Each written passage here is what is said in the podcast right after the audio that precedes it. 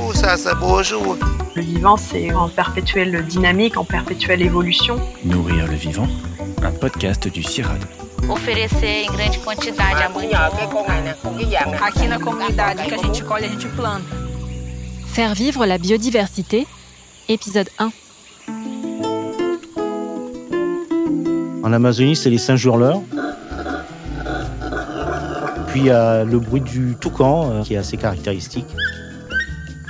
Ça a été mon premier contact avec la forêt tropicale. Je suis tombé amoureux de cette forêt tropicale. Donc c'est cette atmosphère qui me marque, mais également les gens, les populations locales que j'ai pu côtoyer, euh, des ribérines ou des peuples amérindiens qui connaissent euh, très bien leur écosystème. Plinio Siste est directeur de l'unité Forêt et Société au CIRAD. Cette unité regroupe 45 scientifiques qui s'intéressent à la gestion durable des forêts, à leur conservation et leur restauration, pour le bénéfice des populations locales. Le chercheur a passé plus de 9 ans au Brésil notamment. Il a coécrit l'ouvrage Vivre avec les forêts tropicales aux éditions Muséo. On parle souvent de la forêt tropicale, on devrait dire les forêts tropicales. Plus on s'éloigne de l'équateur et plus les climats sont secs, avec des saisons des pluies plus marquées que lorsqu'on est proche de l'équateur, et donc euh, la végétation s'adapte à ces périodes de sécheresse, et donc on a des types de forêts tropicales humides lorsqu'on est très proche de l'équateur, et puis lorsqu'on s'en éloigne, on arrive à des forêts euh, beaucoup plus sèches, avec des arbres qui perdent leurs feuilles pendant la saison sèche, avec des densités d'arbres beaucoup moins importantes que dans les forêts tropicales euh, humides. Donc dans notre imaginaire, lorsqu'on parle de forêt tropicale, on pense à la forêt tropicale humide de Guyane, d'Amazonie, du bassin du Congo. Mais euh, il est important de comprendre qu'il y a une grande diversité de forêts tropicales dans le monde. Et ces forêts se développent euh, justement dans les régions euh, tropicales entre euh, le tropique du Cancer et le tropique du Capricorne. Selon où l'on se situe, qu'on soit en Afrique centrale, en Amazonie ou en Asie du Sud-Est, on répertorie entre euh, 100 et 300 espèces d'arbres à l'hectare. Et typiquement en Amazonie, un hectare de forêt, donc un hectare c'est 100 mètres sur 100 mètres, donc c'est un peu plus grand qu'un terrain de football. Vous avez entre euh, 500 et et 600 arbres d'un diamètre supérieur à 10 cm. Un arbre sur deux appartient à une espèce différente. Donc c'est une grande diversité et on parle que des arbres. On pourrait parler des insectes, euh, des animaux. On estime que 60% de la diversité euh, mondiale est abritée dans les forêts tropicales.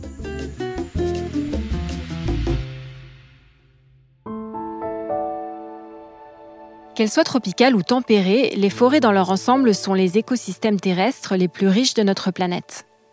Les forêts dites primaires sont celles qui ont atteint leur maturité maximale. Une forêt secondaire, elle, s'installe et pousse lorsqu'on a totalement déforesté la forêt primaire.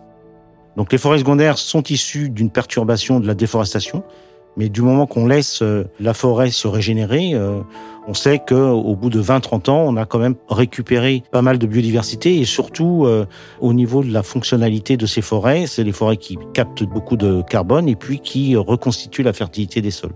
La forêt primaire ne va pas se réinstaller euh, à l'identique, il va y avoir des phases différentes. Les premières phases vont être dominées par des espèces d'arbres qui aiment la lumière, puisqu'elles vont se développer dans un milieu complètement ouvert. Et puis, au fur et à mesure, à l'ombre de ces espèces qu'on appelle héliophiles, parce qu'elles aiment la lumière, ben, des espèces un peu moins exigeantes pour la lumière vont se régénérer et elles vont euh, s'orienter, euh, se diriger vers ce qu'on appelle une forêt primaire. Cela demande euh, plusieurs siècles. Alors on parle des arbres, mais euh, il y a des services environnementaux qui sont euh, aujourd'hui capitaux, notamment dans ce contexte de changement climatique. La forêt est une éponge, elle absorbe beaucoup d'eau, donc elle régule beaucoup euh, le réseau hydrique, euh, et notamment en Amazonie. Elle protège les sols, elle abrite une grande biodiversité, euh, c'est une pharmacie à ciel ouvert, et les peuples traditionnels, les peuples autochtones savent utiliser cette pharmacopée. Ils ont une connaissance pour se soigner que l'on connaît très peu. Elle régule également le climat. La forêt amazonienne, si elle devait disparaître, euh, il y aura des conséquences climatiques euh, importantes sur tout le continent américain. Et on voit déjà euh, certaines conséquences dans le sud du pays où on voit des périodes de sécheresse de plus en plus longues. Des conséquences économiques au final liées à cette accélération, on va dire, de l'impact du changement climatique. Pour pouvoir protéger ces services, comme le stockage de carbone ou la résistance au changement climatique, tout en prélevant ces ressources en bois d'œuvre, la forêt doit être exploitée durablement. Une exploitation durable, c'est ne pas exploiter plus que la forêt ne puisse produire, selon Plinio Le chercheur est aussi coordinateur du réseau TMFO. Ce réseau international, notamment financé par le CIRAD, compte 32 sites répartis sur 12 pays et 3 continents. Il regroupe des parcelles forestières où les scientifiques suivent la mortalité et la croissance des arbres. Il s'intéresse à la résilience des parcelles exploitées. Par exemple, trois arbres à l'hectare coupés tous les 60 ans laissent la forêt se régénérer et reconstituer son stock. C'est ce qu'on appelle l'exploitation sélective. On continue à suivre la croissance et la mortalité des arbres après l'exploitation, ce qui nous permet de comprendre comment une forêt se reconstitue après exploitation, quelles sont les espèces qui sont favorisées dans cette régénération, et de définir des règles de gestion durable, c'est-à-dire définir des intensités d'exploitation et des cycles de rotation. L'exploitation sélective, on rentre en forêt euh, non perturbée, on exploite 4-5 arbres à l'hectare, et puis euh, on revient au bout de plusieurs décennies parce que euh, on sait que la forêt a régénéré ce qui a été enlevé lors de la première exploitation. Le réseau TMFO avait pour but justement de fédérer un petit peu tous ces sites expérimentaux qui existaient partout sur les tropiques pour pouvoir faire des analyses régionales. On a fait plusieurs analyses de, par exemple, de la reconstitution de la biomasse après exploitation à l'échelle de l'Amazonie. On a démontré que finalement, le taux de reconstitution euh, n'était pas homogène dans la région amazonienne. Il y avait euh, des forêts qui se reconstituaient euh, différemment avec des taux de rapidité de reconstitution différentes selon où on se situait en Amazonie. Parmi ces observatoires uniques au monde, le site de Tapajos au Brésil. C'est le plus ancien du réseau TMFO. Alors le site de Tapajos, il se situe euh, dans la région de Santarém. Santarém, c'est une ville qui se situe entre Belém et Manaus. Et donc, euh, il se situe sur le fleuve Tapajos, qui est un affluent euh, de l'Amazone. On suit la dynamique depuis plus de 35 ans. Et l'autre particularité, c'est que ce site a subi non pas une exploitation, mais deux exploitations. Justement, dans cette forêt de Tapajos, l'exploitation du carapa, qui est une espèce proche de l'acajou, qui a un intérêt pour son bois d'œuvre, mais qui produit également un fruit dont on extrait une huile de la graine qui est un répellent contre les moustiques. On peut se la mettre euh, sur la peau, les moustiques viennent pas vous piquer, on peut en faire euh, des bougies. Les études que le CIRAN a menées avec euh, nos partenaires brésiliens, dont l'Embrapa, on a montré que finalement les gros arbres au-dessus de 70-80 cm étaient en, baisse de production. En fait, les gros arbres produisaient beaucoup moins de fruits que les arbres plus petits, entre 40 et 60 cm. Donc, une des recommandations, c'était euh, pour le carapa d'exploiter euh, les plus gros arbres pour le bois et de laisser les plus petits pour la production de fruits. Les parcelles comme celle de Tapajos ont pour but d'aider à formuler des recommandations pour une gestion durable des forêts. À l'heure actuelle, beaucoup d'exploitations sont illégales. Les espaces et les arbres les plus précieux sont convertis en pâturage. C'est la première étape de la déforestation. Au Brésil, la déforestation avait chuté de 80% entre 2004 et 2012 mais depuis de trois années, des records sont atteints avec plusieurs millions d'hectares largement dépassés. Au cœur de ces enjeux, le bois d'œuvre. Le bois d'œuvre, c'est un bois que l'on utilise pour principalement le sillage, pour faire des meubles, de la charpente, des planchers. Euh, on l'utilise souvent des bois tropicaux euh, assez durs pour, par exemple, des terrasses euh, en extérieur autour des piscines parce qu'ils supportent bien l'eau, mais aussi pour faire des planchers d'intérieur. C'est des bois de haute valeur. Après, il y a des initiatives depuis maintenant plusieurs décennies de gestion forestière communautaire, où là, ce sont des populations traditionnelles qui euh, revendiquent le droit à l'accès à leurs ressources, à leur forêt naturelle, à leur forêt ancestrale, et qui veulent exploiter à leur profit, en utilisant des moyens modernes, leur forêt. L'intérêt aussi du site de Tapajos, c'est que dans ce site, il y a une forêt où là, il y a des communautés de peuples traditionnels qui, euh, depuis dix ans, exploitent le bois de leur forêt de façon durable. On estime que la demande de bois amazonien est de 11 millions de mètres cubes par an. Or, même en gestion durable, les forêts ne peuvent produire qu'un tiers de cette demande. Alors comment alimenter ce marché, sachant que la tendance de consommation de bois est à l'augmentation? Pour le chercheur, trouver d'autres sources de bois que la forêt naturelle est essentiel.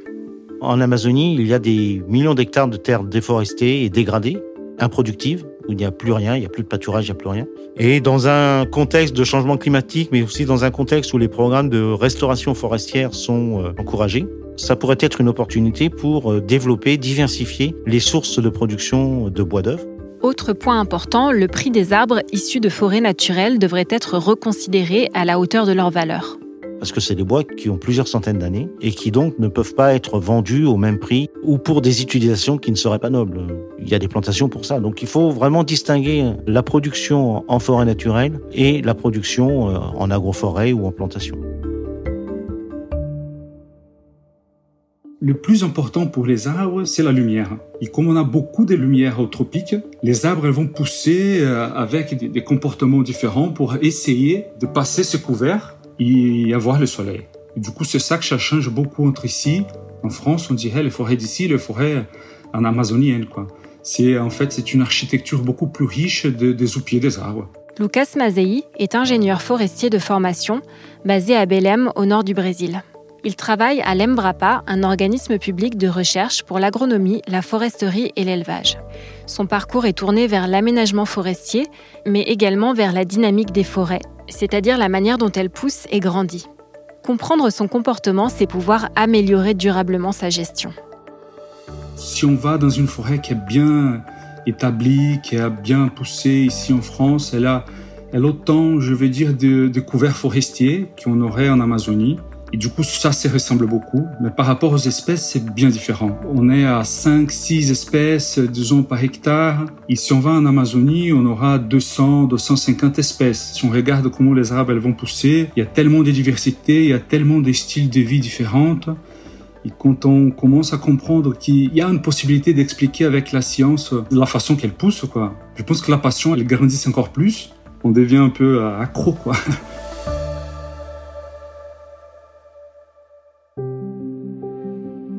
Avec le CIRAD et différents partenaires, Lucas Mazei suit lui aussi de très près le site emblématique de Tapajos, au centre de l'Amazonie brésilienne. C'est un site euh, riche en espèces. On a 250 à 300 espèces par hectare. Il y a des arbres majestueux qui sont vraiment immenses et de tout, petits qui poussent pas et qui restent dans la même taille pendant des années et des années. Beaucoup d'arbres en Amazonie sont millénaires. Si on prélève un gros arbre, il y aura toujours un moins gros derrière qui va occuper sa place. Et c'est ça le jeu. C'est de regarder quels sont les arbres qui peuvent mourir ou les arbres qui ont déjà arrêté leur croissance, prélever ces arbres pour laisser aussi la place pour les nouveaux. Et les nouveaux, ils sont pas les petits, hein. c'est vraiment des gros qui font aussi de la compétition avec les plus gros. Le regard, c'est juste voir toute cette diversité d'âge, d'espèces, et trouver un compromis pour récupérer ces arbres qui ont été exploités.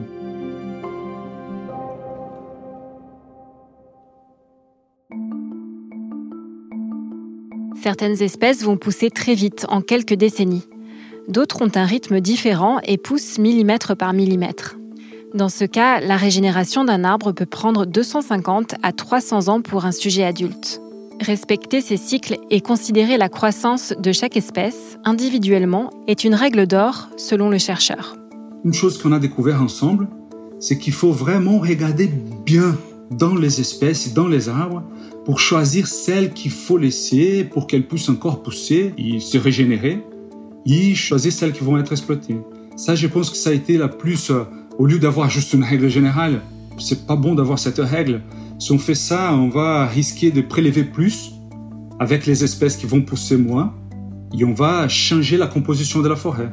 La composition, je veux dire la quantité d'espèces, la densité le nombre d'arbres par espèce, et ça, si on ne fait pas attention, pendant l'exploitation, on peut changer beaucoup.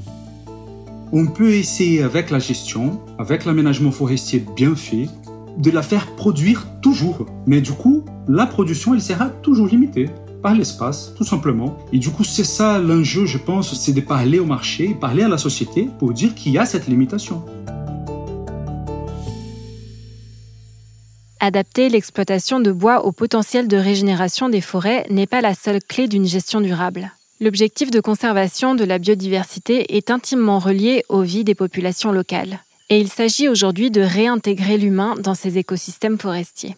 Il ne faut pas qu'on ait juste l'exploitation euh, à côté des populations qui entretiennent cette forêt ou qui vivent avec cette forêt. Par exemple, il y a des communautés qui font des bateaux en bois. On peut faire un système d'aménagement pour faire des pièces en bateau directement. Du coup, on va valoriser cette production. La même chose des producteurs qui vont faire déjà des portes, des fenêtres, des produits finis.